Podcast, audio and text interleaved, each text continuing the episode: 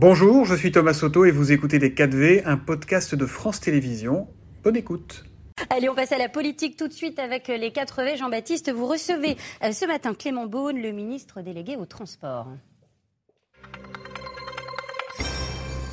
Bonjour Clément Beaune. Bonjour Jean-Baptiste Marteau. Merci d'être avec nous. Vous étiez fait hier jusqu'à tard, hein, à peu près minuit, je crois, sur les bords de l'Assemblée nationale pour défendre notamment le budget de votre secteur, les transports. Euh, est-ce que d'abord c'est utile de passer encore comme ça de nombreuses heures à discuter, même tard la nuit, alors qu'on sait que, sans surprise, il y aura un 49-3 au final, faute de majorité? Il y a beaucoup de groupes qui ont annoncé effectivement qu'ils ne voulaient pas voter le budget. Ils l'annonçaient avant même que les débats commencent. Mais preuve en est que nous voulons avoir euh, des discussions et éclairer le, les choix budgétaires. Euh, j'ai passé avec plusieurs collègues du gouvernement une partie de la nuit euh, à discuter et on a vu exactement ce qui se passe sur ce budget, c'est-à-dire l'irresponsabilité, c'est-à-dire l'alliance des contraires, beaucoup de cynisme puisqu'il y a des amendements proposés par la France insoumise, par la NUPES, qui ont été soutenus par le Rassemblement national et qui se sont applaudis ensemble pour rajouter des milliards d'euros. Alors vous parlez notamment effectivement l'un de ces amendements consacrés à la rénovation thermique des logements qui a fait plusieurs millions, je crois, de dépenses supplémentaires. Vous l'avez dénoncé, c'est quand même leur droit aussi de le voter. Mais bien sûr, mais il faut quand même dire devant tout le monde, à la représentation nationale, devant les Français, ce qu'on fait, comment ça marche. L'argent n'est pas magique c'était le Halloween des finances publiques. Vous avez en trois heures 12 milliards d'euros qui ont été votés, même 15 milliards d'euros à la fin de la nuit qui ont été votés par ensemble la NUPES et le Rassemblement national. Quand je dis cynisme et irresponsabilité, cynisme parce qu'ils ont voté ensemble alors que tout est censé les opposer, et irresponsabilité parce que quand on ajoute 15 milliards d'euros, c'est pas négligeable. Quatre fois le budget de mon ministère, vous voyez un peu les ordres de grandeur, eh bien, je crois qu'on doit dire aux Français comment on le finance, soit par la dette, soit par l'impôt, mais on ne peut pas ajouter des dépenses sans expliquer ce qu'on en fait, même si ce sont des débats évidemment prioritaires. La rénovation des logements, le système ferroviaire français mérite qu'on s'y intéresse. La motion de censure a été rejetée hier une nouvelle fois. Il y aura probablement donc un quatrième 49-3 euh, mercredi ou dans les jours qui viennent. Euh, est-ce qu'il n'y a pas un risque à un moment quand même que la droite vote, ou une partie de la droite vote un jour cette motion de censure et que votre gouvernement soit renversé?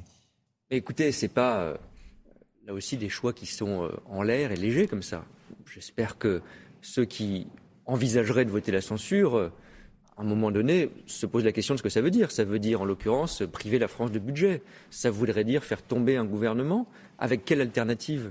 Avec quel projet commun alternatif? Quand aujourd'hui la NUPES et le RN votent ensemble, c'est pour gouverner ensemble? Ou c'est simplement pour se faire le plaisir de dire on ne veut pas de ceci ou cela et on va faire mal au gouvernement? Et pour l'instant, les républicains ont fait un choix de responsabilité. Je note aussi d'ailleurs, et je pense que ça mérite d'être salué, qu'un certain nombre de députés, je pense à Mme Rabault pour le Parti socialiste, ne se sont pas joints à ah, cette alliance cynique avec le Rassemblement national et n'ont pas soutenu la France insoumise dans cette démarche d'alliance avec euh, l'extrême droite. Alors Clément Bonnier, hier, euh, effectivement, vous avez eu une surprise, c'est que l'Europe prévoyait en fait un contrôle technique pour les deux roues.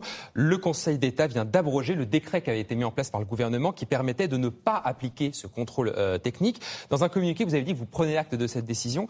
Ça veut dire quoi? Il va se passer quoi? Est-ce que ce contrôle technique va quand même voir le jour, c'est-à-dire pour les deux roues dans, les mois qui viennent? Alors, Vous avez parlé de l'Europe, je veux en deux mots expliquer de quoi il s'agit, parce que tout le monde veut renforcer la sécurité routière et la sécurité notamment euh, sur les motos, les scooters en l'occurrence. Il y a une règle européenne. Cette règle européenne, elle ne prévoyait pas nécessairement un contrôle technique. D'ailleurs, il y a plusieurs pays européens qui ne mettent pas en place un contrôle technique, qui ont fait le choix, qu'on avait fait, de ce qu'on appelle des mesures alternatives, renforcer les normes de sécurité par exemple, donc c'est le contrôle technique, ou un ensemble d'autres mesures. On avait choisi cette voie. C'était rendu possible par les textes européens.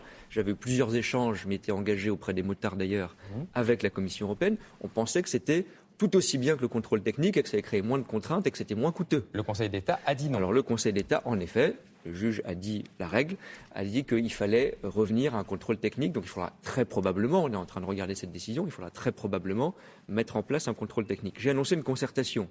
Pourquoi Pas pour le plaisir des réunions, mais parce que c'est quelque chose d'important. On fera une concertation dès la fin de semaine avec les associations de motards, avec les associations euh, de sécurité routière aussi.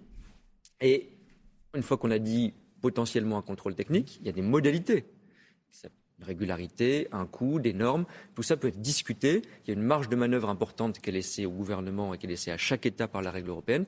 Et je veux que sur tous ces points, on ait une discussion et qu'on trouve, je l'espère, du consensus et mmh. quelque chose qui soit le moins pénalisant possible. Parce que moi, j'ai rencontré beaucoup de motards, je ne suis pas motard moi-même.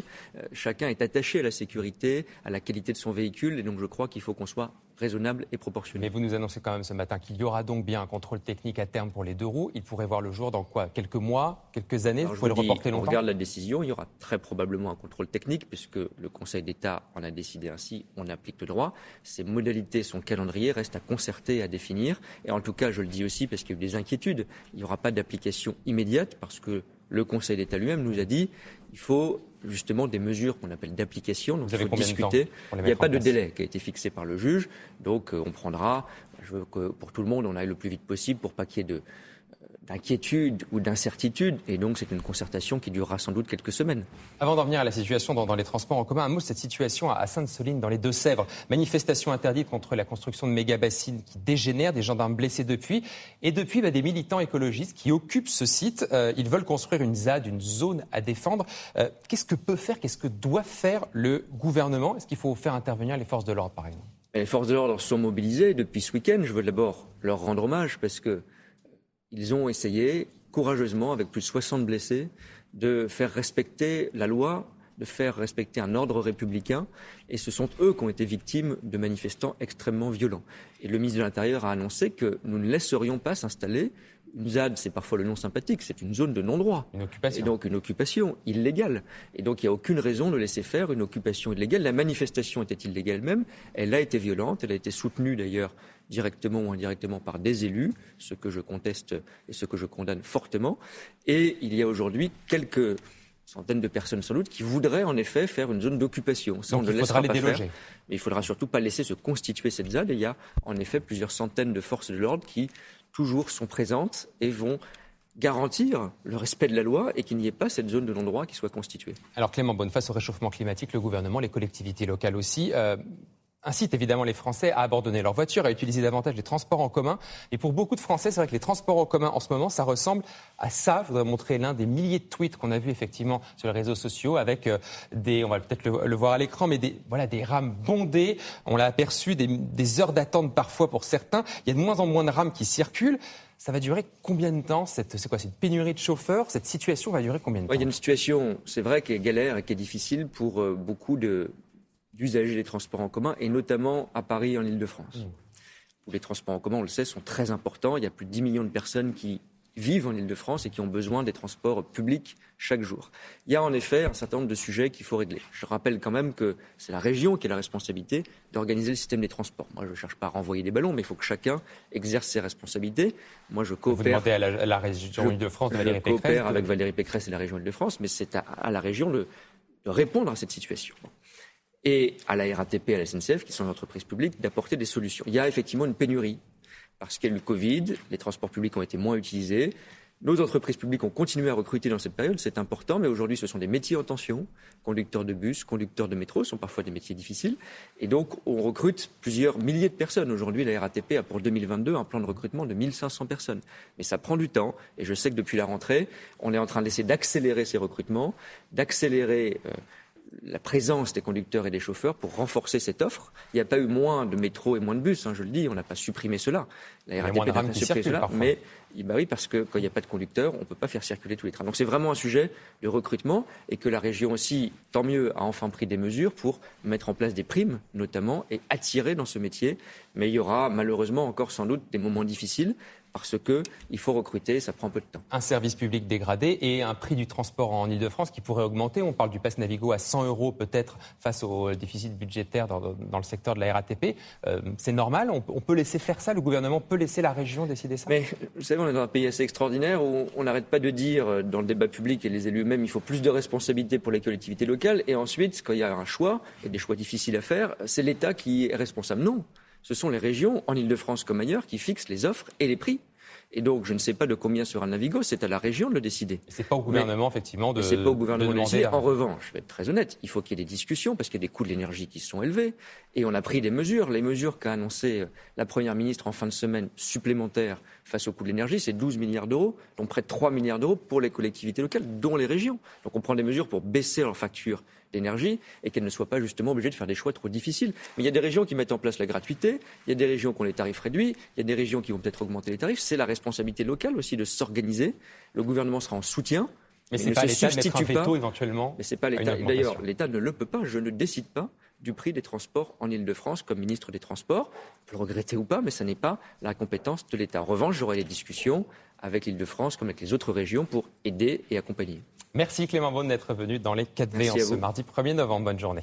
Merci beaucoup, messieurs. Merci à tous les deux. Donc Clément Beaune qui confirme hein, qu'il y aura bien un euh, contrôle technique donc pour les deux roues. Des discussions autour des modalités doivent maintenant avoir lieu.